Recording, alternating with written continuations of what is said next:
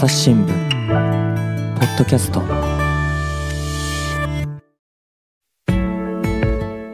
朝日新聞の神田大輔です、えー日本のですねベトナム人に関する事情につきまして東京社会部の平山有記者に聞いていきます平山さんよろしくお願いしますよろしくお願いします。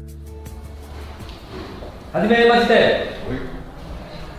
私は高健全です。今年27歳です。タイ人から来ました。家族は6人です。趣味はサッカーです。希望は日本で働くことです。日本へ行く目的は日本語と日本人の働く、働きあのまあ、ちょっとこうたどたどしいながらもですね、えーこう一生懸命に発言している様子が聞こえてきましたが平山さん、これはどういうことでしょうかね？これはハノイの送り出し機関で、うん。うんえーこれから日本に技能実習生として、あの夢見ている人たちのうん。面接の、あの就職の面接の場面ですね。なるほどね、ハノイっていうのはまあベトナムの首都ですよね。あはいそうです。そうですね。はい。あのでまあそもそもの話にはなるんですけれども、はい。なぜそのベトナム人の方々っていうのは日本に来るんですかね？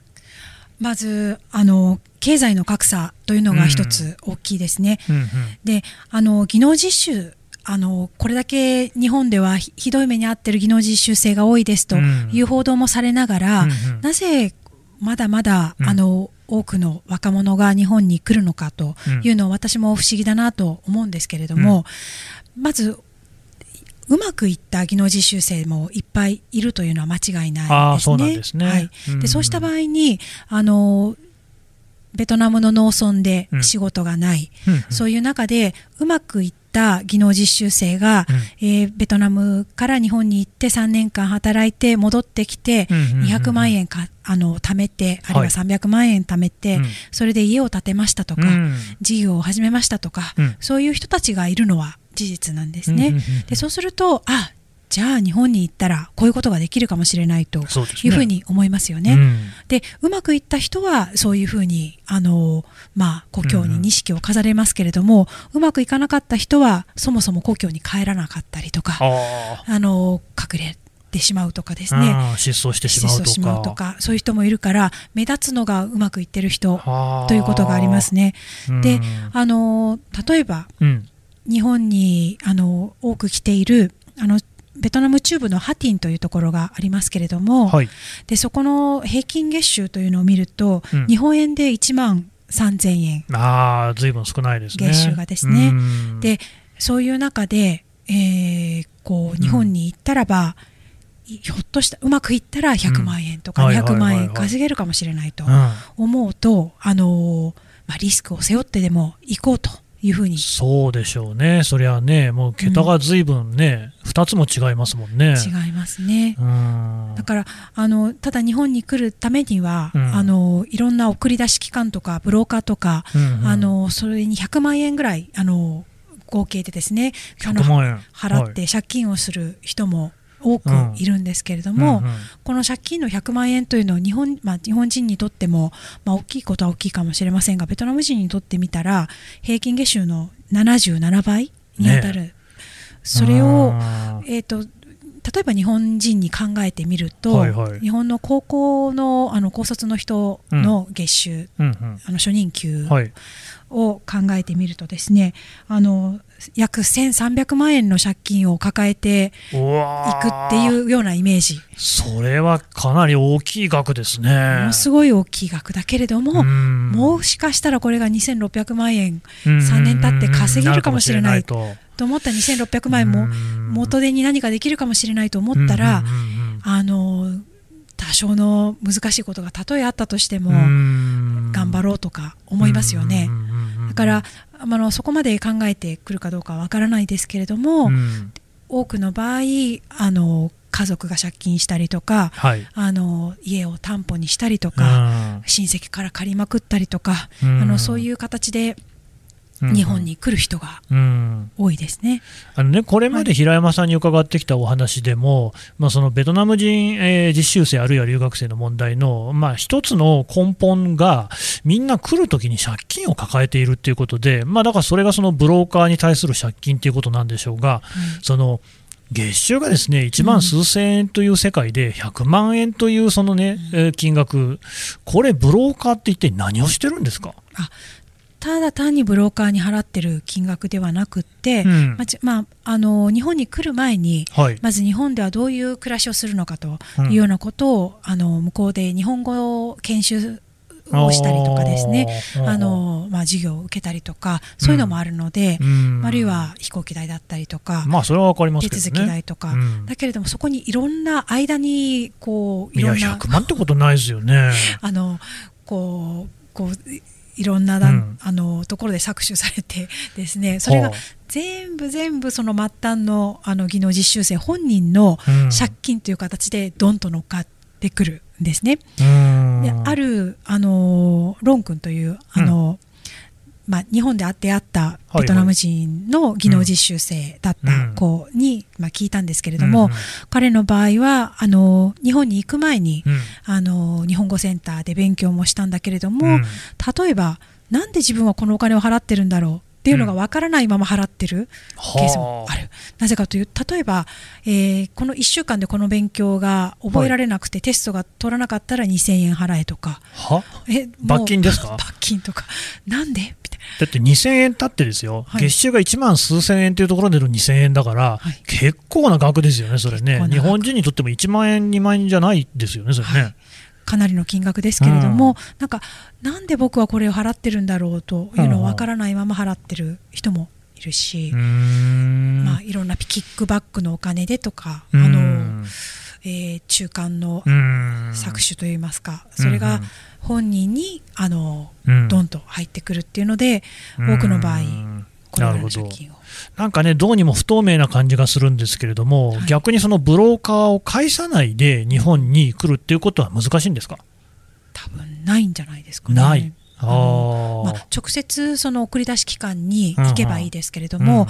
例えばすごくベトナムの田舎で、うん。農村部でうん情報もないというところで、そこでバーッとこう人を集められる、はあはああのまあ、顔が利くええ。ブローカーの存在だったりとか、それが元技能実習生だったり留学生だったりとうん。かそういうこともありますけれどもね。ええ。そういう人がこうポンと捕まえあの連れてってっていうまだそ直接のやり取りができるうん環境にない、あのおーえーところもあるので、うん。そういうブローカーに世話になるというか。ん。でそういうふうに払う。なるほどね、なんかそこら辺をこう例えばこう日本がこう、ね、介在したりして、整備するなんていうことは難しいんですかね？特定技能に関しては、うん。そういうものを使わないでとか送り出し機関とかも使わないでみたいなことを、うん。あの技能実習の,、うん。あの反省から、うん。そういうあのお金が余計なお金がかからないようにということで考えられたと言っていてもはい、実態としては同じようなことが同じようなね。はい、うーん。だからどうしてもそのブローカーを頼らざるを得ないと。ブローカーだったりあの送り出し機関。送り出し機関をね、はい。うん。まあ、もちろんちゃんとしたところもそれはあるんでしょうけれども、そうじゃないところもたくさんあると、はい。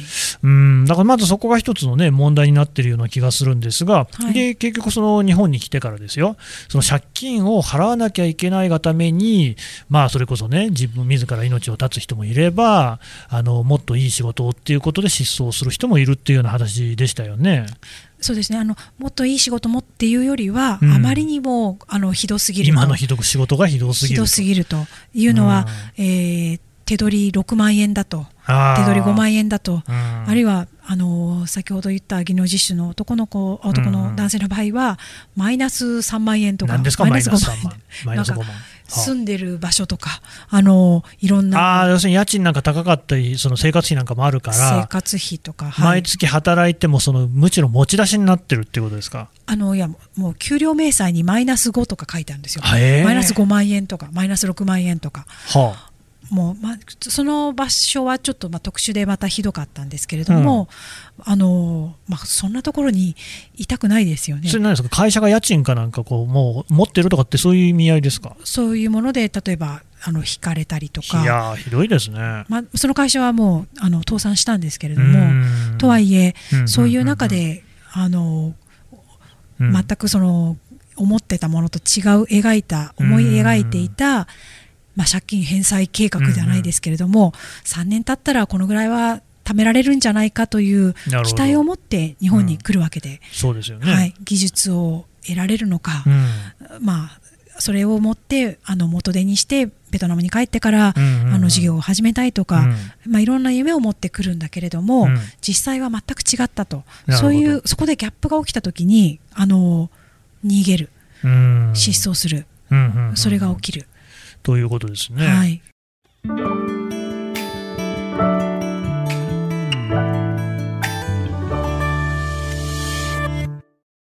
朝日新聞ポッドキャストニュースの現場から。世界有数の海外取材網国内外各地に根を張る記者たちが毎日あなたを現場に連れ出します。音声で予期せぬ話題との出会いを。朝日新聞ポッドキャストニュースの現場からただね、これ、失踪するという、まあ、一口に言いましても、はい。じゃあどうすればいいのかってね、例えばじゃあ私、今、失踪しようって思ったときに、どこ行ったらいいかって、別に何の当てもないんですが、はい。ましてね、はい。日本に何のつてもないベトナムの人たちっていうのははい、どうやって失踪してるんですか、あのサイトがありまして、サイトがある。はい。うんあのまあ、いくつかいろいろあるんですけれども、はいはい。例えばボドイという名前のはい。うん。これはあの軍隊とかいう意味らしいんですけれども、うんうんあの在日ベトナム人の、うん。まあ、日本に長いベトナム人というか、はい。の中ではそれが失踪者っていう意味でもあるそうなんですね。へでそれは何かというと、はい。あのまあ、あらゆるワンストップサービスみたいな感じですね、失踪したい。何が必要か。職場。うん住む場所。うん。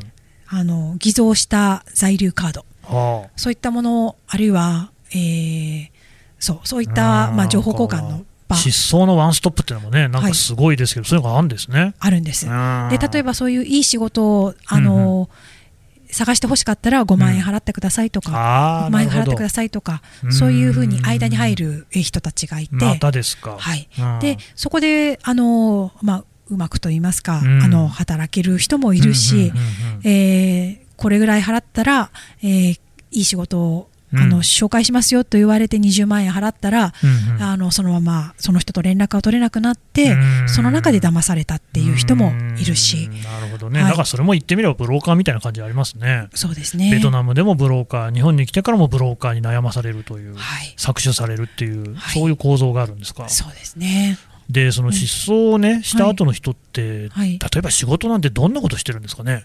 仕事内容はもう本当にいろいろで、うん。例えばこの間取材した男あの男性は、はい。えー最初に行ったのはあの栃木県で、うん。であの橋とかの作ってたりとか、橋ね、あ、はい。まあ建築作業員ですね。はいはい、とかあのーその後は、うん。うん。えー溶接の仕事をしたりとか溶接。はい、例えばそういう現場はどういう現場なの？と聞くと、うん。リーダーはコロンビア人でしたとか、へえ。何語で話すの？日本語ですとかそその社会は その中であって、なるほど。はい、で他にはどういうことしてた？って言ったら、うんあのオリンピックのうん。会場になるはい。建物のうん。梁を作ってましたとか、なんとまあ、はい。オリンピックね、はい。そんなところにまで。はい、で、しかもそれってだって失踪した人の仕事なんですよね。どういうことなんですか？それびっくりですね。であー。もその人の場合は技能実習としていた時にはひどい目にあったけれども、はい。失踪した後に出会った日うん。本人の人たちにとてもよくしてもらって、まあ。日本人は今大好きになりましたと。なんかこれもう喜んでいいのか悲しんでいいのかもう複雑ですね。だからあの難しいですね。そうか、まあでも雇う側としても、はいその人が失踪しているか否かとかっていうのは分かんないんですかね。だからその一応その偽造したあ、そうか、の偽造してるから あねの。在留カードを持っていたりとか分かった上でうあの本当は偽物だろうなと分かった上で雇ってる人もいるかもしれないし、あのえー分からないでまあ本雇ってる人も、当にね、このまあ、正しい偽造していないものだと思って雇ってる人もいるかもしれないし、はい、なんかでもそういうことで出会う人がね、い。日本のこうイメージ上げてるっていうのもなかなか皮肉な話ですね。そうですね。うー。ん。あとどうですか、うん。なんか失踪した人、失踪したベトナム人に特有の問題とかってあるんですか、あの一つ病気っていうのが大きな深刻な問題なんですね。病気ね、はいはい。つまりあの一回、まあ、うん健康保険がない、えー状態になってしまう。うね。そうした時に病気になっても病院に行ったら捕まっちゃうかもしれないとか、あーるいは実費で払わなきゃいけないときにあ大変だとそうすると我慢をするんですよ。あで我慢して我慢して市販薬で飲んでで、うんうんあるあの男性は、うん。我慢し続け熱があったんだけれども我慢してうん。薬を飲んで、そしたら、うんうんあのスティーブン・ジョンソン症候群というものすごいあのうん。アレルギー？なんかちょっと聞いたことありますね。薬物、はいはい。薬物というか薬害のなってしまって呼吸もできなくなってうん。あの群馬の病院に運ばれたんですけれども、で ICU あの、うんうんうんうん。そのまあ生きるか死ぬかみたいな、はい。そういう状態になって、うんうん。えー彼の場合は結局なんとか生き延びたんですけれどもはい、でうん。800万円ぐらいの、800万円、はい、そんなにかかるんですか？かかったんですね。ああでも保険もないし。ないし。うん。でそれ1ヶ月とかいたら、うん。そうなってしまうと。でもう払えないですよね。払えませんよね。でそこであの助けてくださいという、まあ、あの連絡があった、うん。その支援団体の人が、うん。あの現地に行って、うんうん。すいません払えませんと。うん。無理ですと、うん。であの結局一銭も払わなかったんですけれども、まあ、その大学病院は、まあ、その無一文の失踪した技能実習生からお金を取るっていうことはできないのでっていうことで、立派な病院ですねそれはね。あのまあ、好きでやったわけじゃないんですけどそりゃそうでしょうね、800万円ですからね。800万円、うん。でもそこだけじゃなくてあるいは脳梗塞になったあのその子もその人も技能実習生でえ。失踪した人で、えうん。えーやはり脳梗塞になってしまったんですけれども、うん。彼の場合も支払えなくて、うん。で彼は結局車椅子で、まあ、半身こう不随のまんま、気の毒だな、はい、でベトナムに帰って、はい。でベトナムに行ってからあの私訪ねたんですね。はいはい。でなんでそもそもうん。失踪したのかとか、なんでそもそも技能実習生として日本に行ったんですかっていうことを聞きに行ったんですけれども、まああの彼の5人兄弟のうちの一番上のお兄さんがええ。シンガポールにあのええ。いい仕事があるよと言われて150万円を払ったと。はいで、あの、150万円払ったら3年間働けてお金が稼げますと言われて行ったら、うんあの、払ったんだけれども、もう2ヶ月、3ヶ月で仕事をなくなってしまったと。あーまあ、騙されたわけですね。で、それでベトナムに帰って、はい。で、その家族には借金だけが残ったと。それで分かったと。その、うん。フーさんという男性は、うんうん。僕が代わりに、あの、その借金を返しますと言っへて、ーそのお兄さんの分の借金と、そうん。れから自分が来日するための借金抱えて、はい。日本に来たんだけれども、あのうん。まあ、手取りがうんうん。5、6万円とか、これじゃ無理だというので失踪したんだけれども、うん。体調が悪くなって、脳梗塞。脳梗塞になってしまってという状態だったんですね。ひどいですね。はい。うん。まあ、あのこのフーさんの人もそうですけれども、うん。家族もうベトナムの方はすごく家族思いで日本でどんなひどい目に遭ってても、うん。こんなにひどいんだよ大変だよ助けてよとかいうのではなくて、うんうんまるで何も起きてないかのように元気でしてるよ大丈夫だよと言っほどね。て安心させるために言ってる人もいるし、うんうん家族をなんとか楽にしたいと楽にさせてあげたいからっていうことで、うん。あの我慢して、うんうん。例えば8万円とか9万円とか、まあ、手取りがある人だったら12万円だけを自分の手元に置いてあと全部、あの国に送ってとかそういう人もすごく多い、うん。体無理してすごいギリギリの生活をしている方が多いですね。なるほどね、はい。でだからもうその失踪している人がもう把握されているだけでどれぐらいいるんでしたっけ？1万4000人があのいやー。5年間のベトナム人だけでの技能実習生の失踪者っていうことでは法務省ねえ。だからそういう人がもうはい。そんだけいるっていうことですから、い。それこそ病気になってもね、はい。病院で診療もこうろくに受けられないっはい。ていうようなことですからね、はい。1万4000人とかもうこれとんでもない数じゃないですか。そうですね、えーでましてね、また今、このコロナのね、はい。えー影響もありますよね、はい。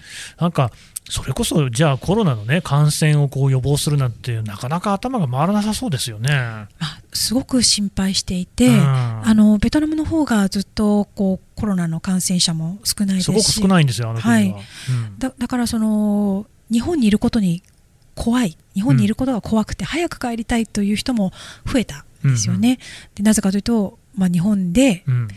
コロナになったらどうするという、ね。あの心配があるから、そうですよね。はい、あの医療あの、まあ、保険がある人はいいですけれどもない人の場合は困るからということで。でそういう人たち向けに、うん、あのまあ、すごいなと思うのはベトナム人コミュニティの中で自分たちで助け合おうという動きがあってですね。であの医療関係者あのベトナム人で日本のお医者さんになった日本にそういう方もいるので、ね、はい、うん、そういう人たちがあの中心になって、うんうん、あの窓口なんですか？電話そう電話というかフェイスブック相談なるほど。で、熱があります。なんとかです。っていうのがあったら、あのトリアージュじゃないですけれども、あだったらどこどこに行ってくださいとか、で通訳ができなければ僕たちがあのフェイスブック上で、その現地にあの現地というかそのそれぞれの病院の通訳をしますとか、ね、そういうことをしていたあの在日ベトナム人協会というところはそういうことをやってあのお互いに助け合ってっていうのもありました。だからなんかそのね、えー、と失踪した後にワンストップでねいろんなことを紹介するのも SNS なら、うん、そうやってまあ困った時に助け合うのも SNS になってるってところあるんですね。そうなんですよ。で例えばね自治体とか東京都とかが、あのいや私たちはいろんな言語で相談を受けていますというふうに言うんですけれども、はい、問い合わせの電話番号はってありますよね、はあはあ、電話持ってないんですよ彼は。あなるほどね。電話をどこでするんですかと、うんうん、そんなでそもそもそこに電話してもつながらなかったりとかあのそういうことが多かったので、えー、えー、SNS 同士だったらばインターネットさえつながれば、ね、ということで、お互いに相談。まあ、データ通信はね、いろんなところで、はい、まあ、ただでできるところもありますし、まあ、音声に比べればだいぶ安いっていうところもありますからね。はい、うん、そうですか。わかりました。どうもありがとうございました。はい、ありがとうございました。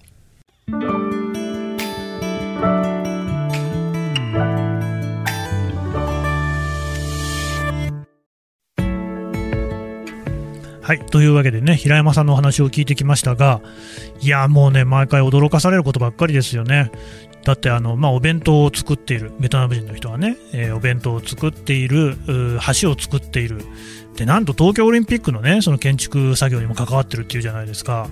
あのー、もう東京オリンピックといえばですよ、もう本当にね、華々しくみんなでこうね、やっていこうっていうことでね、あの、世界に対してアピールしているものが、そういうその不法にね、そのまあ、えー、失踪したベトナム人を使っているような人っていう、そういうね、作業が行われているって、ほら、ちょっとやっぱりまずくないですかね。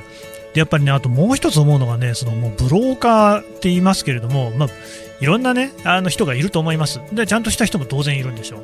ただね、結局ブローカーって言いますけれども、その人間の命を食い物にしてお金を稼いでいるっていう人たちっていうね、そういう人たちがこういっぱいいるっていう、この、まあ寂しい現実。ベトナム人の人もいるでしょうけれども、それ日本人も関わってるっていうことですから、やっぱりね、それ、こういう不法なことがね、曲がり通っていいってわけないので、ちゃんとそこら辺に目を向けるべきだなと、改めて思いましたね。朝日新聞ポッドキャスト朝日新聞の神田大輔がお送りしました。それではまたお会いしましょう。この番組へのご意見ご感想をメールで募集しています。ポッドキャストアット朝日ドットコム。podcast アットマーク朝日ドットコムまでメールでお寄せください。ツイッターでも番組情報を随時紹介しています。アットマーク朝日ポッドキャスト。朝日新聞ポッドキャストで検索してみてください。